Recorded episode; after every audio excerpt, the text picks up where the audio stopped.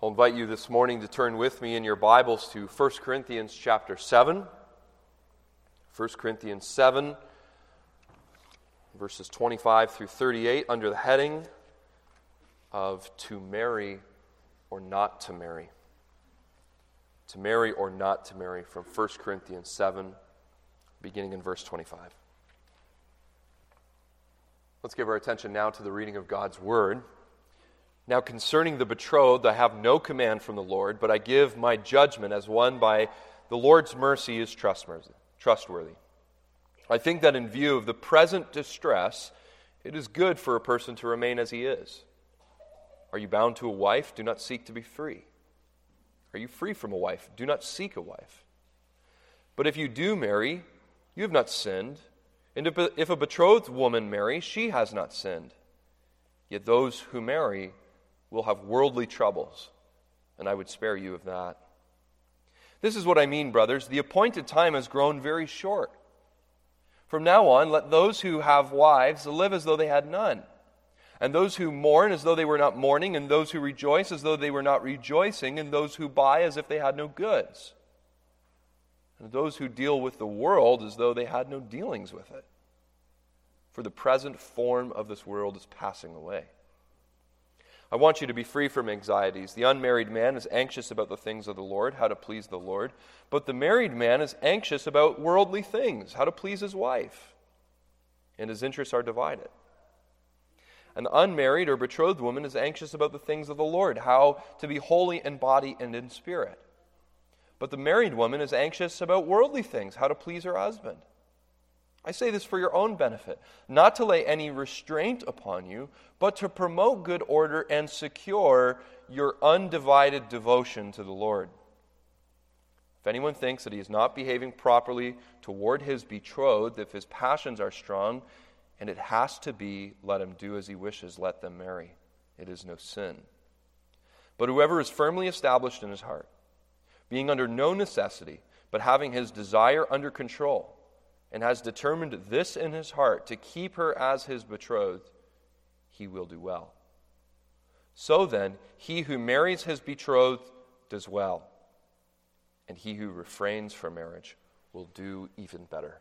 This is the word of the Lord. May he add his blessing to it. Dear congregation, I imagine all of you have heard the phrase, they lived happily ever after.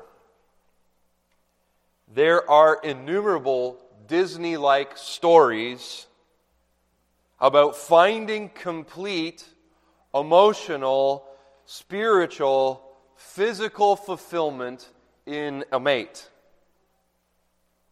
If you turn on the country music station, watch the latest rom com, they teach us that falling in love and marrying is the most fulfilling thing and the most devoted aspect of human life. But it makes singleness seem like a grim or a subhuman condition. Can we be honest? That sometimes, as the church, we can perpetuate this problem by only ever talking to singles about how you can cope with your singleness or how we're praying for them to be married, rather than looking at what the Apostle Paul is saying here this morning that singleness in devotion to the Lord is good. It's good. You see, in the last four weeks, uh, as we've been looking at this series on the Christian family, we have seen that God has ordained marriage, right? Genesis 2:24. God loves relationships. God loves romance and sexuality and children. These are all good things.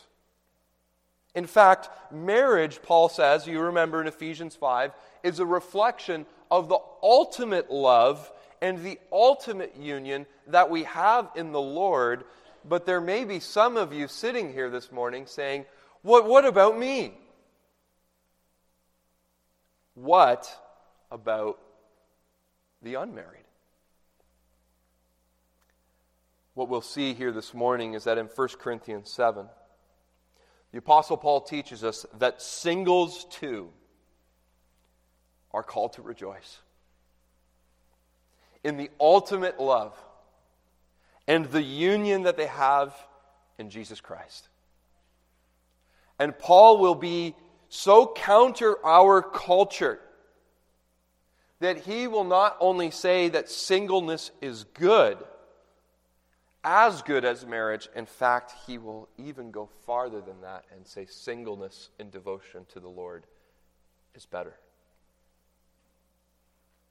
He says to be unmarried and devoted to the Lord is better. This sermon may be a bit of a challenge for us this morning because this is often not part of our vocabulary. To live happily ever after is. But the Apostle Paul's calling here is that every single person needs to carefully consider marriage in light of he's going to, what he calls the present distress that will endure in this world. All of us are called to carefully consider marriage in light of the present distress of this world. I want to show you three things from this passage. He's going to speak about the present distress, he's going to speak about living for eternity, and then having an undivided devotion. Present distress, living for eternity, and having undivided devotion. First, we want to look at that word, present distress, from verse 26. He says you should carefully consider marriage in light of the present distress. And the word that he's using here is used all throughout the New Testament to refer to trials. Carefully consider marriage in light of the trials you will endure. Jesus uses this word in Luke 21 speaking of the end of the world. Paul will use it throughout the New Testament to also describe the more mundane aspects of life. He's reminding you that every single one of us is going to experience trials in this life. And here is the goodness of singleness. This is where singleness shines. Even with those trials, singles can give undivided devotion to the Lord. Where somebody who's married with children has to divide their attention between the things of God and the things of their family and the things of their spouses. Look what Paul says, verses 25 and 26. Now, concerning the betrothed, it's good for a person to remain as he is. See, we haven't been going through 1 Corinthians 7, but the whole chapter is Paul's teaching uh, on the principles of marriage. The reason Paul is devoting so much time and energy to the subject of marriage in 1 Corinthians is because there is a group of people within the church who are giving a different teaching. If you look at verse 1 with me, look at what the apostle says. Now, concerning the matters about which you wrote, and then he quotes them it is good for a man not to have sexual relations with a woman. This is not Paul's teaching, this is someone else's teaching. You see, there was preachers and teachers who were advocating for a Greco-Roman view of marriage and sexuality in the style of the Cynics and the Stoics. These were people who believed that our human sexualities needed to be controlled, they needed to be manipulated, or even abstained from altogether. You know, it's hard to communicate how strongly they felt about this while being age appropriate. This is a family friendly church. But we have records from the Stoics and the Cynics where they said that in the sexual act, there was the loss of the most powerful materials of the body. It seems that there were people teaching and advocating for a stoic or a cynical view which said sexuality is bad. So don't get married. Well, if you've been with us for the last few weeks, you know that we as a church disagree with this. The Bible endorses marriage. The Bible encourages and loves marriage and sex and children. So we come to a problem then in verse 25 and 26. Why does Paul say it is good for a person to remain as he is? Is Paul embracing the Stoic view of human sexuality? Is he rejecting the biblical view of marriage? Is he advocating for a denial, a manipulation of the flesh? No, what Paul is saying is more profound than that. He is saying there is goodness in singleness. Now, the 21st century romantic recoils at that teaching, right? But let us not forget this morning that some of the most sanctified men who ever walked on the face of the earth were single. The Lord Jesus is said to never have married. The Apostle Paul in verse 7 says that he is unmarried.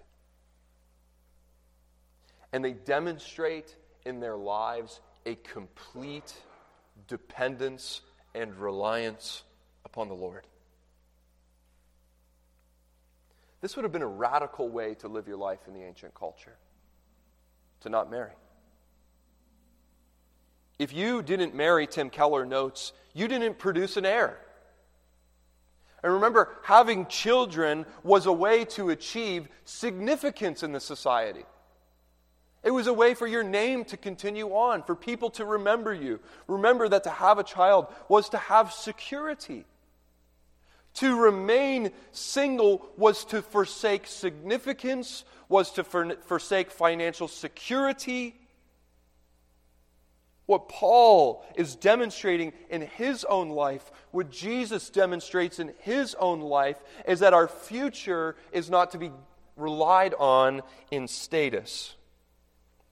Our future is not to be guaranteed by our family, but we rely on God.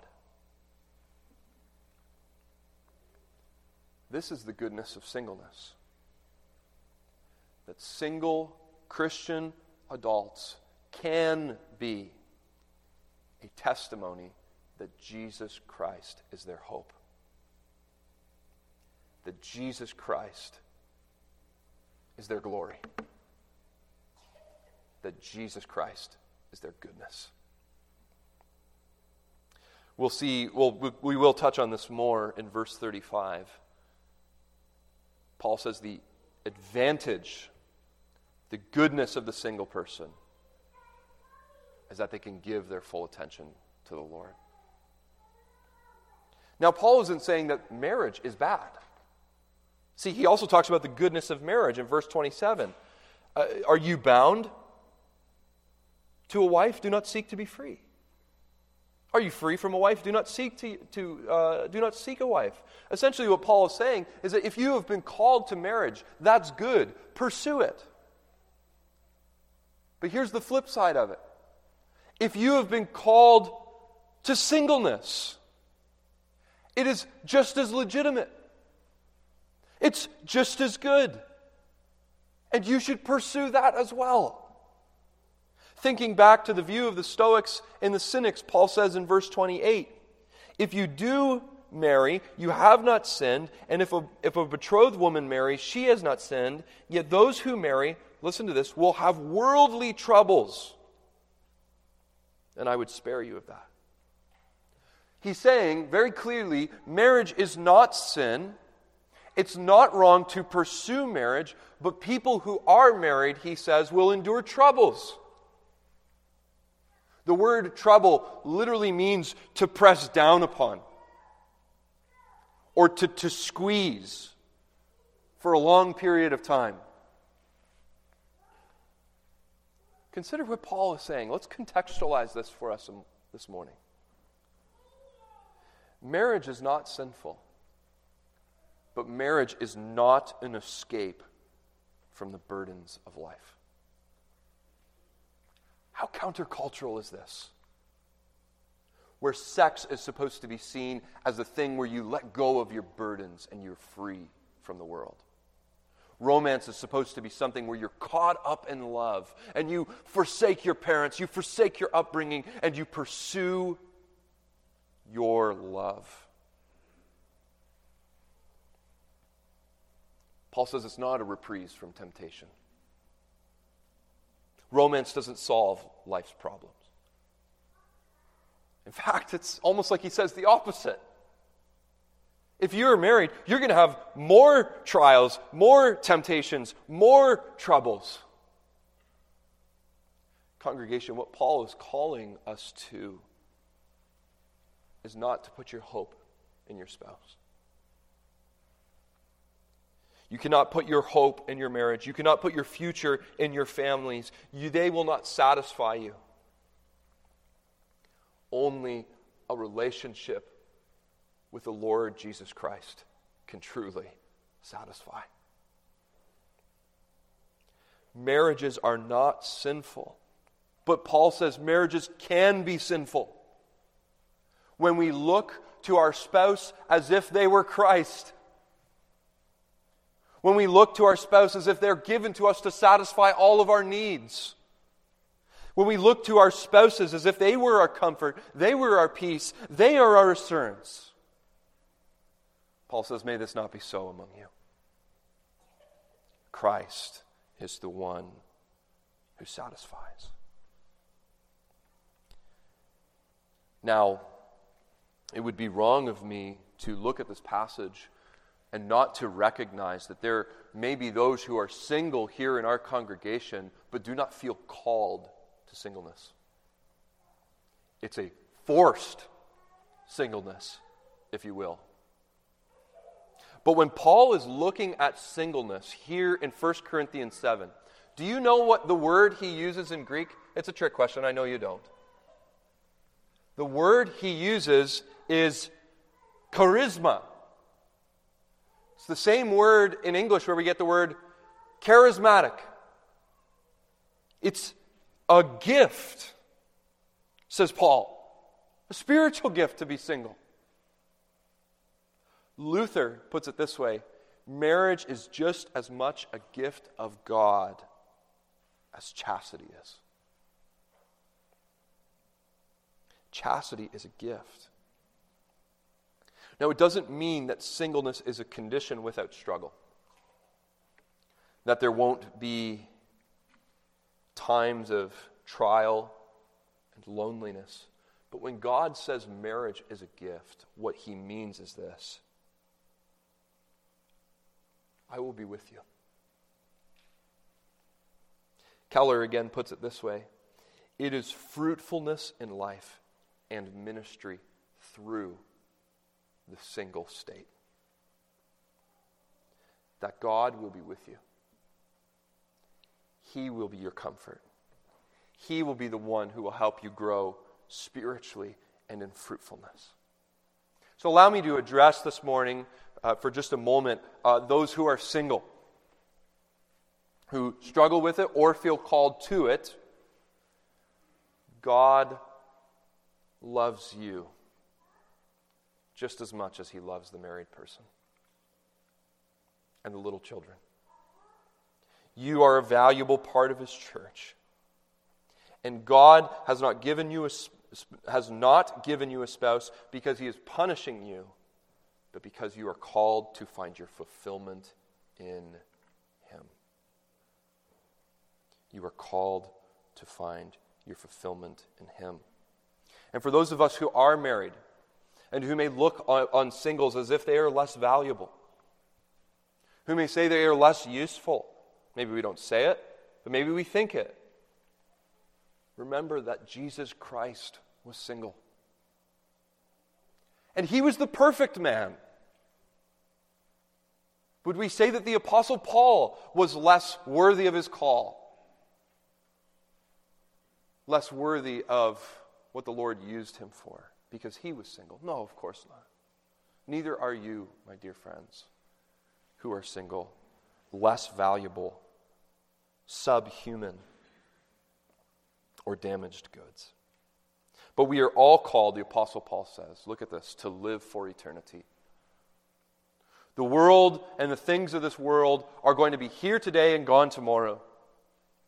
The scriptures teach us when the Lord Jesus returns, sin and death and hell will be defeated. All things will be made new. God will make this earth his home, and he is going to dwell with man forever.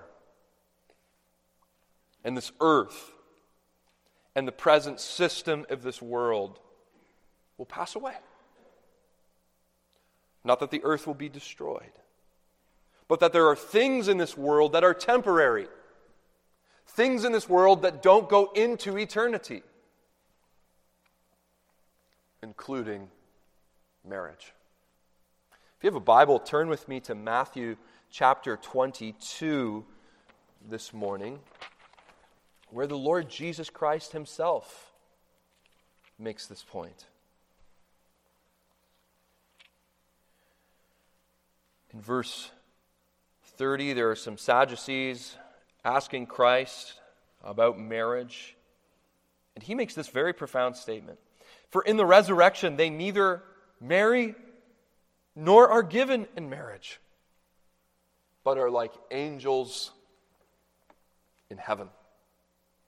Christ makes it very clear marriage is part of this world, a temporary part of this world, that in his return, marriage will cease to exist. Therefore, Paul says, you should look to what is eternal. He reminds them, verse 29 of 1 Corinthians 7, the appointed time has grown short. Verse 31, the present form of this world is passing away. While the world and its inhabitants are focused on the things of this world, the Christian is the one who is to live with eternity on their eyeballs. Look what Paul says, verse 29 marriage isn't ultimate. From now on, let those who have wives live as though they had none.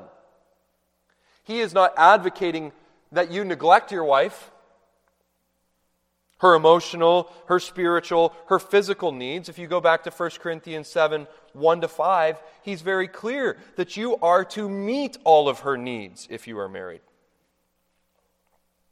But he's saying, in light of this temporal world, this temporary world, Christian men and women who marry should be mindful of the fact that marriage is temporary, it's earthly.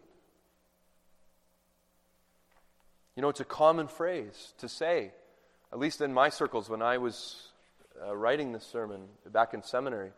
It was common to hear every once in a while, maybe it's just a Canadian thing, we say, godly marriages are made in heaven. You ever heard that terminology? And it's true. Godly marriages are made in heaven. But the Apostle Paul is saying that they don't carry into heaven. When someone marries, their marriage, their spouse, becomes the nearest and dearest worldly relationship. But still, the Christian life isn't to be identified with them. Paul is saying that our relationship with Christ is what is eternal. Our relationship with Christ is what is ultimate. That's what will carry into eternity even though husbands and wives have obligations towards one another 1 corinthians 7 1 through 5 it does not reduce your obligation to the lord and to his work the christian's primary calling is still as paul says in colossians 3 to set your eyes on the things above look at what else he also says Emotions should not control us, verse 30. And let those who mourn as though they were not mourning, and those who rejoice as though they were not rejoicing. He's not saying emotions are wrong.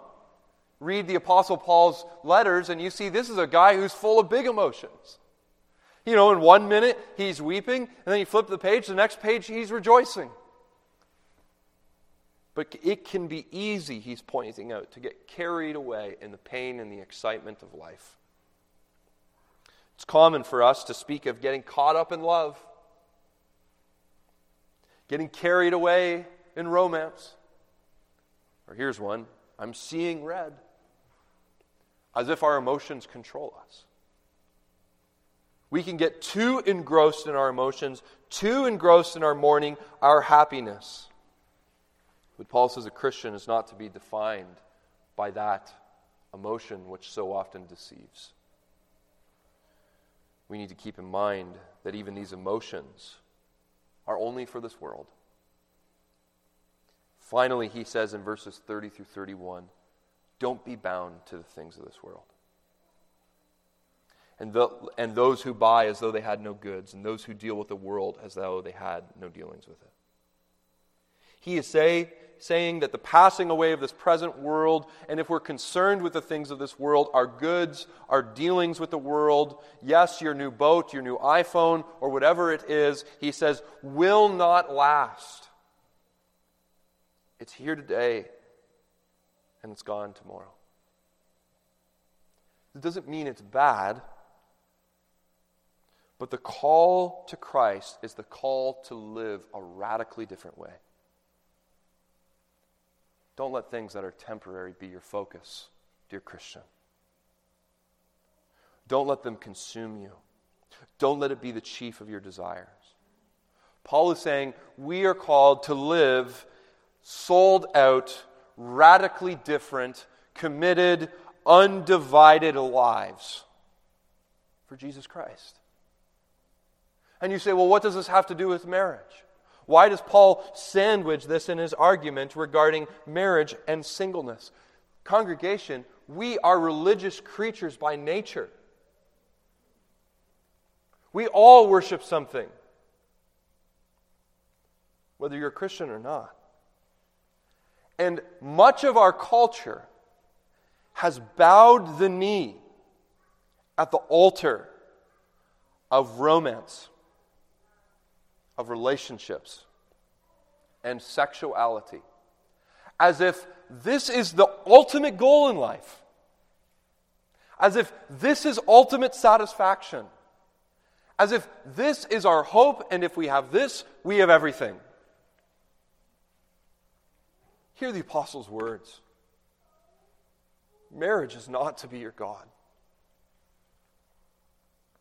Christians are not to worship their relationships or to worship sex. We're to worship Christ. Paul is teaching us here that the Christian's ultimate goal should not be the pleasure that we receive in this temporal world, this temporary world, but we should not seek pleasure in the flesh, but we should be seeking the pleasure of God.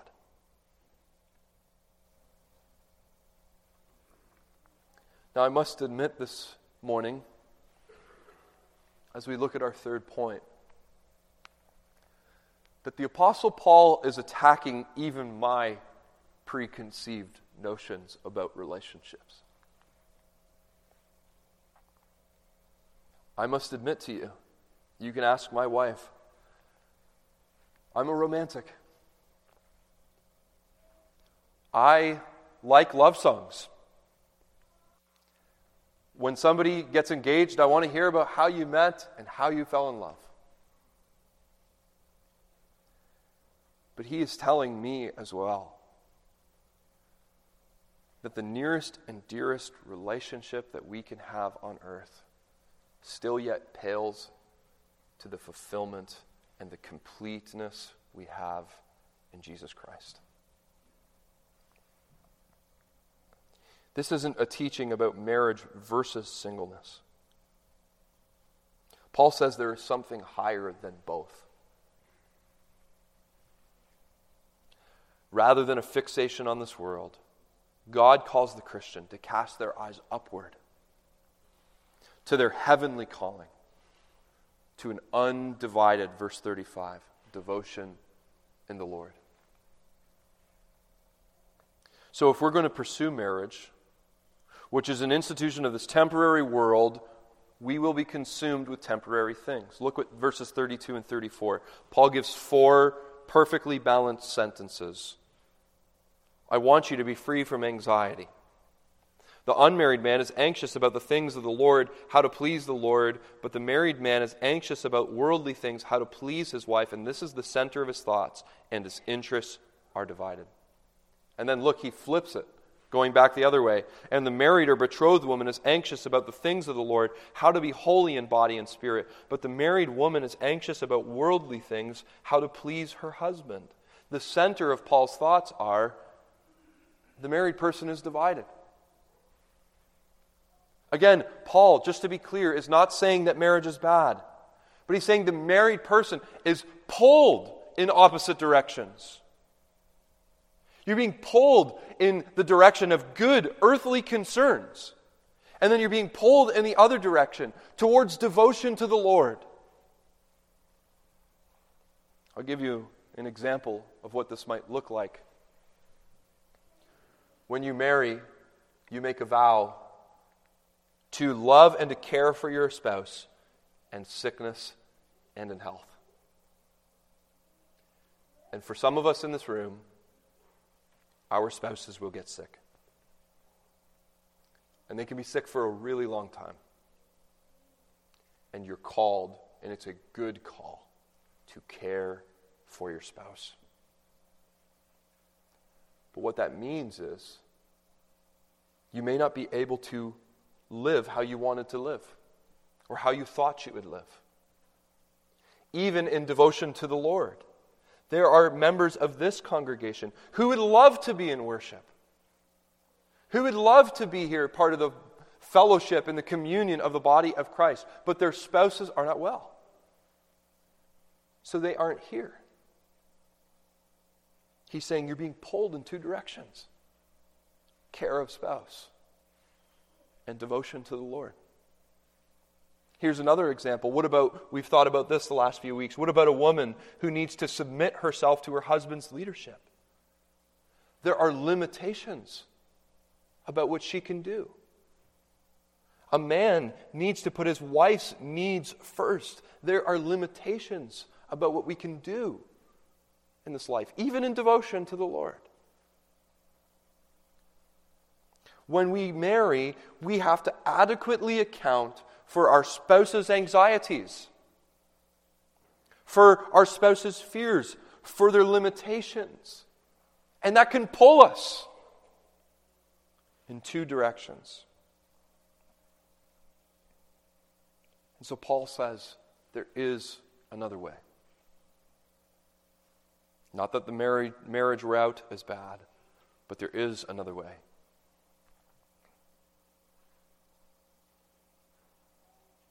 See, many books and programs and conferences focus on the biblical standards for marriage and family, which is good.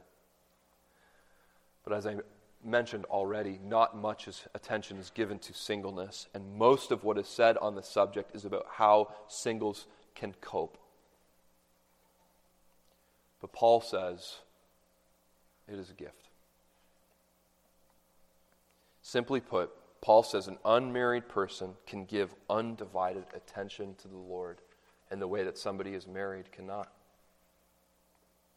Here's the heartbeat of Paul's message. He says, I say this for your own benefit, not to lay any restraint upon you, but to promote good order and secure your undivided devotion to the Lord. That in light of the trials and tensions of this world, the best thing a Christian can do is to be devoted to the Lord. And the apostle says the best means of facilitating a wholehearted, undivided devotion to the Lord is to remain unmarried.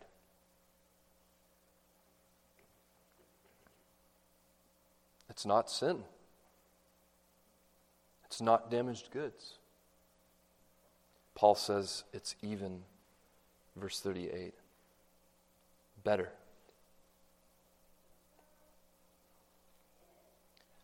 How can this be? The present age says, as we've already noted over and over again, but allow me to say it again. The present age says that romance, a relationship, sex, and marriage is the most devoted thing we can do. It suggests that if you are not these things, you will not have comfort. You will not have fulfillment. You will not have communion. And sometimes, even in the church, we can be guilty of the maxim singleness is good, but marriage is better. Here, Paul is flipping our culture's view on its head, and maybe even the culture of the church. He says the most devoted thing you can do is not get married, not have sex, and not have kids. He says the most devoted thing you can do is live your life in devotion to Christ. And that in Christ, you will find what your souls long for. As we have looked at our series on the Christian family, I hope you take away this one thing. The church is the bride of Christ and that Christ is the best spouse. He is the best of husbands, the best of wives. He is the best parent, even better than our earthly spouses. He can satisfy us in a way that our spouses can't satisfy us. He is good to us in a way our spouses aren't good to us. He does all things that we need. This is why Paul says you can be single, and it can be good, and it can be glorifying and Christ serving and good for you. Because Christ is enough. He is enough. And he re- explicitly rejects our culture's view that you must be married to have fulfillment. It's in Christ we have fulfillment. So, are you called to singleness? It's a call you're not going to hear from a pulpit too often. Are you called to singleness? Paul says if you are firmly established in your heart, meaning you're not compelled by someone else, and you can control your sexual desires, it is good, he says, it is better for him, a man, to remain unmarried and devote yourself to the Lord. To those who are married, especially uh, parents who want grandbabies, are we putting pressures on single peoples to live lives that is not from the Lord? Teach your children what is impor- most important. Not that they love someone else, but that they love Jesus.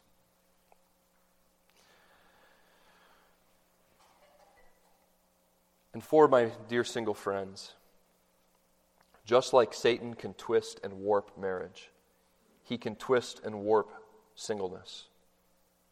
Notice that it's not singleness that pleases the Lord but it's singleness in devotion to the Lord. As we've seen through our series on the Christian family, it's not marriage or family that delights the Lord, but it's a family that admits their sinfulness and looks to the Lord for grace, for hope, for strength. Singleness in devotion to work or success does not please the Lord. Singleness in devotion to play or promiscuity doesn't please the Lord. Singleness in devotion to Him is what glorifies and pleases the Lord. Congregation, let us be reminded that singles are a valuable part of the family of God and are a valuable part of the Christian family. And in our church, there needs to be room for singles. We need to delight in singles. They are not a burden, they are not a curse. They are not less than anyone else. God loves and calls single people. And they have a privileged place in the church as those who can serve the Lord in a way that a married person can't. I'm not saying that single life isn't hard. And that there may be somebody who is single who doesn't especially feel called to it. People will become single later in life because of death or troubles in the family. But God has promised grace for the single. Charisma. He will be with you in His Son.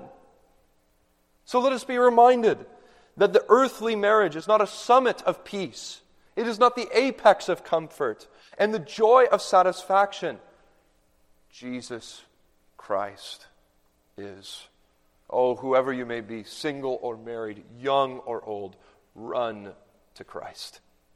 It is in Him you will find satisfaction for your souls.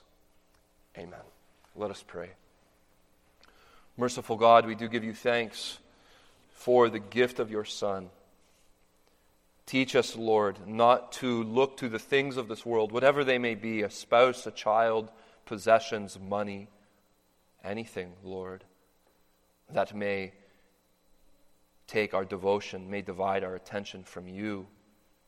Even though these things are good, we know that our ultimate comfort and peace comes from you. Merciful God, we pray that you would have your own way with us and that you would lead and guide our lives as we do, or as you will. And that, Father, we would submit to you even the bitterest of providences, and that we would look to you for our satisfaction, we pray. In Christ's name, amen.